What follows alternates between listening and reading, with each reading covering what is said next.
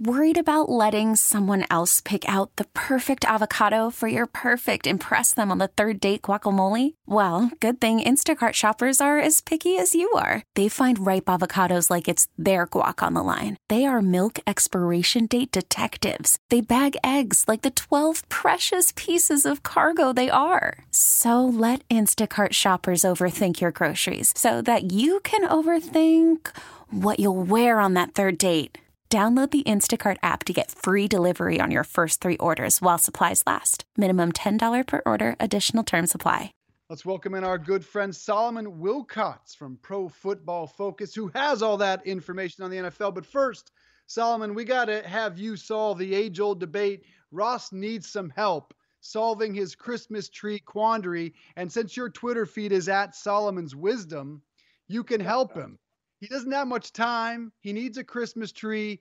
Is it time for Ross to go fake tree, save that time each and every year, or she commit to real? Which way do you see it? And you know what? I, I know Ross. He's a very busy man. He's Mr. Multimedia, Dave, kind of just like you.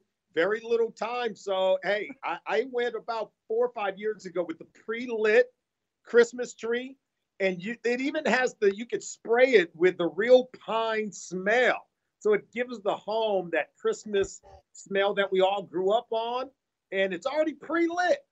It's the best way to go no doubt. And the cleanup there is no cleanup. How about that? There is no cleanup in the after effect. Ross? Sally do you feel like you've quit on life?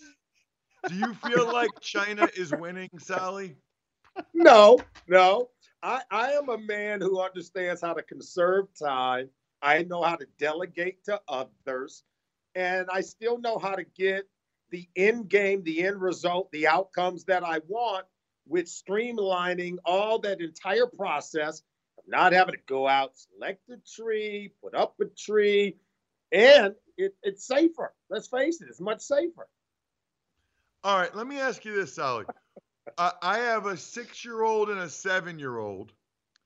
And part of it's like the process of going to get the tree and, you know, putting the lights on the tree and the ornaments. Would you, if you, I know your kids are older now, but if you were That's in right. my shoes, if you were in my shoes, would you go fake tree or would you continue to go buy real ones because it's like it's the process of doing it as a family like that? See now, see you know me now. You just tapped into something. And remember, I just said about four or five years ago, I went with the pre-lit tree. When my kids were your kids' age, we went through the entire experience of selecting the tree, cutting it down, dragging it in. Of course, dad did most of the work, right? So no, I, I think yeah. there's something to that. I think it's uh, it's something that you want to share with your kids, and we were able to do that for our kids. But once they went off to college, I went total pre-lit tree. All right. Well, well, speaking, Sally, speaking of something to that, uh, I wanted to ask you. You know, our former colleague Tim Ryan uh, made yeah. some comments recently. He's a color analyst for the 49ers. The Niners lost to the Ravens. And he made some comments about Lamar Jackson and uh, and related to his skin and and all the mesh points and having the brown on the brown. And I wanted to get your thoughts on whether or not you think that there is anything to that and what your reaction was to Tim's comments having known him as long as you and I both have. Yeah, and you know I have great respect for Tim Ryan. In fact, I called him last week and I spoke with him, and uh, I I wanted him to know that I thoroughly support him because I believe in him as a person and as a professional. And uh, you know, remember when he gave those comments, he spoke about three colors, right? Not only the skin color of the hands of Lamar Jackson, but he also talked about the jersey color he also talked about the color of the football. And so that's the context. And I think there were others who took that story and made it all about skin color. And that's very unfortunate. And I think what Tim learned, and it's something we talked about, um, is that we do have to be careful with our choice of words. only because it can later be parsed out and sort of carved up, and people can use our words to have it translated into whatever they want it to be. And so he understands that process. I think he understands it even greater today than he did, say, you know, before last, last week. And he is going to offer an apology because I know his heart, I know his mind. I say things often, unfortunately, where my head and my heart are kind of separated. And I have to tell people, hey, credit that to my head and not my heart. This is what I meant. So I think as professionals, when we're working in this industry, we have to understand how our words affect others. With that said, uh, I fully support Tim Ryan because I know him as a person. He's a wonderful professional and a very dear and good friend. So then the only other question I have on that, Solly, would just be um, were you offended or do you think other people of color have a right to be offended? And because I'm just looking, I know the situation is different, but for an example, if it were like a baseball pitcher who was uh, really pale, let's say, and um, when he threw a baseball, it wasn't as easy to pick up a baseball, and someone commented on that. I wouldn't be offended. Now, I know I don't come from an oppressed group or a minority. Like, I know all that stuff, but I wanted yeah. to get your thoughts on that too. Well, first of all, no, I personally was not offended. Okay. Um, I talked with some other friends on Saturday. We were watching college games. Conversation came up, and these guys are professional people. They work at Procter and Gamble here locally. They work at Kroger, and they and some people at the table were like, "Well, I was offended." Others people were like, "No, I think they should just let it go." Mm. Almost everyone at the table agreed that no way should he lose his opportunity for employment based on what was said. So no one was offended at that level. I think people have a right to feel however they want to feel. But I I personally believe that we need to have greater understanding and have greater empathy and leeway to be able to express ourselves, but understand that our words do have consequences. So there is a sweet spot. I think you can go too far and be an overly judgmental and overly um, hurt when someone has something to say. But also, I think when you're the speaker, you should understand that your words do have consequences. And we need to make sure that we have great empathy for people on the other side, make sure that our words have good outcomes and not negative ones. So there's a sweet spot to be at without using these terms, political correctness. I think we all ought to get up in the morning understanding how can we benefit society and how might we, how might we affect others in a more positive way and not a negative way. Man, put that on a bumper sticker that would solve a lot of issues in this country right now. Excellent words uh, from you on that. It looked like Lamar Jackson may have been trolling a little bit, wearing white sleeves for the first time in his career. only, only other time he wore sleeves. One other time he wore black sleeves. So, look, without a doubt, I think he was trolling those words of Tim Ryan. Talking to Solomon Wilcots, played six years in the NFL, national broadcaster, analyst at ProFootballFocus.com. It's just 200 bucks a year for an elite membership. Got to check him out. Best information, which we will get to in a sec. Got to get you to weigh in on the biggest story in all of sports, which of course is the New England Patriots and what some are calling Spygate 2. Having played in this league, having broadcasted this league, covered it from all angles, do you believe the Patriots' innocent explanation of what happened with the camera crew last weekend, or are they cheating? Yeah, I don't. I wouldn't go as far as to say that they're cheating because that I really, really don't know. Uh, I'm also not going to be gullible and say, uh, no, it, you know, I don't really think there is anything to it. This is an organization who I respect a lot. I respect their owner, Bob Kraft. I respect the coach and Bill Belichick. Um, let's face it, they do things the right way. Now, now, it's also been documented that they are willing to cross the line. You know, I've heard players from that organization say, you know, casually, if you're not cheating, you're not trying. So I do believe that there's something to it. There's no way I'm going to dismiss this as something that was carelessly uh, um, sort of uh, something that we just were doing as an aside that had nothing to do. Why are they shooting a documentary about how to just do your job? And that means you should be shooting your own team doing their job. Why are you haphazardly at a stadium where your team isn't even playing? And it just so happens that the team you're playing the next week, you're shooting the documentary at their stadium. I, I, mean, I don't know. Call me a conspiracy theorist because I am not that. I, I just believe that if you understand the past, present, and future, that you can connect those things to have a strong understanding of probable outcomes. And the Patriots have been caught with their hand in the cookie jar. That's well documented. Uh, they've won a lot. Okay, let's give them credit. They're good at what they do. So if they're in a stadium with cameras shooting a team that they're going to be playing the very next week, and you ask me, what is that all about? I would probably tell you all of the above.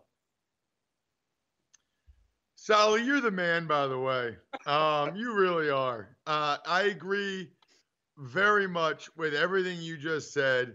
And I played in New England.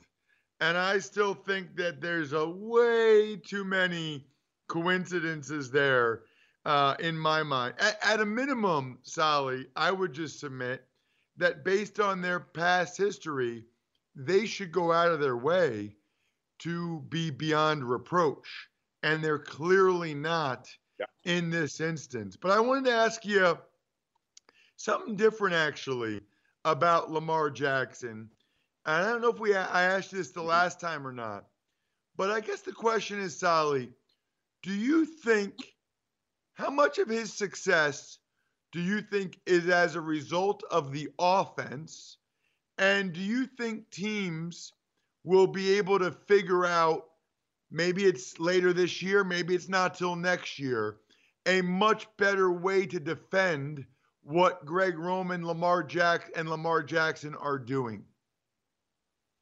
You know, I, personally, I think he's changing the game before our very eyes. And I give a lot of credit to John Harbaugh for scrapping the old offense run by Marty Mornhinweg and allowing Greg Roman to implement an entire new offense and tailor it around the skill set of Lamar Jackson.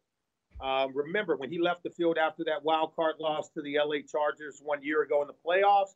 They were booing him in Baltimore. And all they've done is reinvent themselves. And he has improved in a lot of areas that um, I think leads to the real answer to your question is it sustainable? And let's face it, he is making plays from the pocket. He is uh, he's got the highest grade uh, that we give to a quarterback here at PFF in terms of pass plays from the pocket. He is accurate from the pocket. He's generating positive plays making plays from the pocket. Some of that is coming off play action. But when it comes to his ability to, to throw the ball with great accuracy, timing, and understanding of where he wants to go with it, he is making plays from the pocket, Ross. That part of his game is very much sustainable. There are no, no aging running quarterbacks in our league. You know that. So as he, he grows older, as he maybe take more hits, maybe that part isn't sustainable. But the part of making plays from the pocket, part of play action pass and RPOs, I think that is increasingly becoming a larger part of NFL football. And I think he's going to, he's part of it. Russell Wilson is part of it. We've seen this with Cam Newton. Here is a much bigger bodied guy now convalescing as a result of being a running quarterback. So we know that eventually the injuries are going to catch up with him if if he's continuing to run the football as much as he is today. But right now, they have the most explosive offense in the NFL. They have the highest scoring offense in the NFL, and it's hard to argue it. And they do play great complementary football, playing great defense. So right now, they're trending towards an NFL championship. We'll see if they can close the deal. Sure feels that way. Lamar Jackson, the number four overall graded quarterback on PFF.com. Number one, Russell Wilson. Number two, Drew Brees. The surprise when I looked up the grades this morning was number three, Ryan Tannehill, who uh, got blown out down there at Miami and has now won six of seven with the Titans, nine touchdowns, one pick in the last month. From what you've seen, how do you explain the transformation of Ryan Tannehill with the Titans?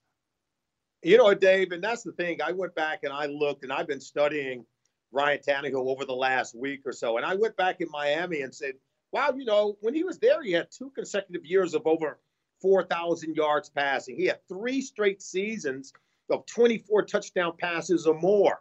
And so we've seen some of this from Tannehill in the past.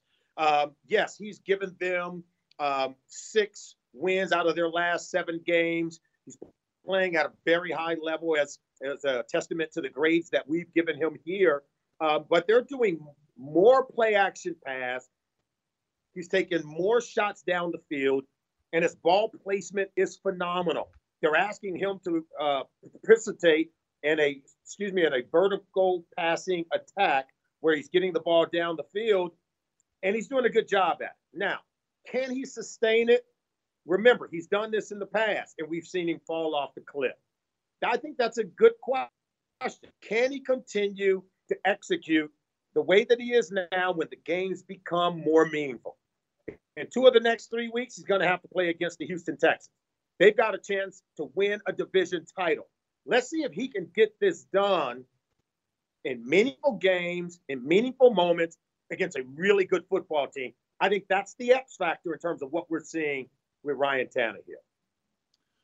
You know, Sally, it's not a uh, it's not a big sample size yet. It's only been a couple games, and I'm probably stealing what was going to be one of Dave Briggs' questions because he's a huge Broncos fan. But that makes it even more fun to ask it. Drew Lock, what do you think of Drew Lock so far? What are the what are the results? I mean, obviously they've won both games, but what do the PFF analysts see when they watch the rookie out of Missouri for the Broncos? I gotta tell you, you know, you're right. It is a small sample size, but this kid, what he was known for coming out of Missouri, was his big time throws, the ability to get the ball into tight windows vertically down the field. He struggled with that in the preseason, but this kid has been putting in the work. I'm seeing someone who has been using the earlier part of the season when he was not able to play, that he was putting in work. He was looking and learning and listening in those meetings and paying attention. And now he's taking some of what he has seen out on the field, and he's Ross willing to challenge the opposing defense. He's pushing the ball down the field vertically. He's throwing the ball into tight windows. He's got tremendous accuracy, and his receivers are making plays for him. I don't. We don't know if he could continue. He's going to make some bad plays like he did at the end of the LA Chargers game where he threw that interception. But he came back the very next week in week 14 and put the ball back in the air, back in harm's way, and he was threading the needle. We like what we're seeing from Drew Lock. We want to see more. Um, he's going to play the rest of the season. That's good. Um, but right now, I can tell you right now, the arrow is pointing up. If you were asking someone, are you buying stock in Drew Lock or are you selling it? I think the line would be very long for those who are buying it.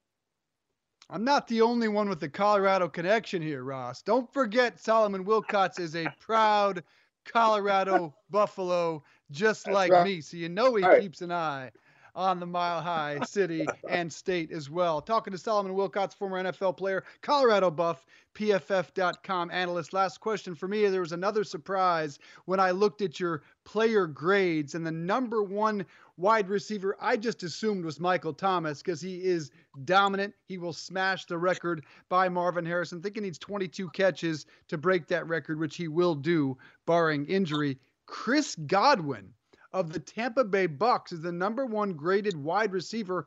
Most people wouldn't name him as the best receiver on his football team. What makes him so special and number one? True breakout year for Chris Godwin. And to do so playing opposite of Mike Evans, both receivers for the Tampa Bay Buccaneers have a top 10 receiving grade here at PFF. But Godwin, his ability to generate explosive plays, that is pass plays of 15 yards or more, where he has the third most of any receiver in the National Football League, and then the consistency in which he is doing that. He's moving the chains and creating first downs, third most again of any wide receiver in the National Football League. And but Jameis Winston is one of the guys. Yeah, he's throwing it to his guys a lot.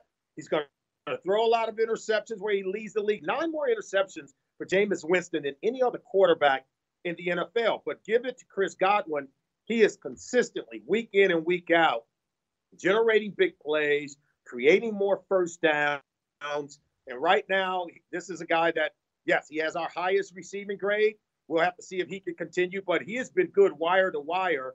And uh, I like what Mike Thomas is doing since you brought him up in New Orleans, because remember, he's doing that with two different quarterbacks. Yes, he's always done it with Drew Brees for, for five straight games when it was Teddy Bridgewater. Uh, Mike Thomas was still putting up huge numbers. So very well deserving as well. And he's right up there neck and neck with some of the top receivers on our PFF board.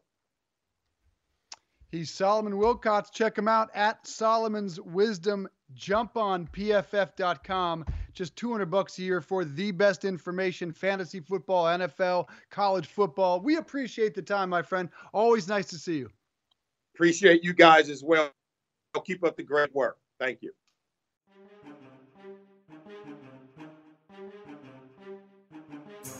Hey, everybody, it's Ross Tucker. Thanks for listening to the Home and Home podcast. Remember, you can watch or listen live every day exclusively on the radio.com app or on the web at radio.com slash home. We really need new phones. T-Mobile will cover the cost of four amazing new iPhone 15s, and each line is only $25 a month. New iPhone 15s? Only at T-Mobile get four iPhone 15s on us and four lines for 25 bucks per line per month with eligible trade-in when you switch. Minimum of four lines for $25 per line per month with auto pay discount using debit or bank account. $5 more per line without auto pay, plus taxes and fees. Phone fee at 24 monthly bill credits for all well qualified customers. Contact us before canceling account to continue bill credits or credit stop and balance on required finance agreement due. $35 per line connection charge apply. Ctmobile.com.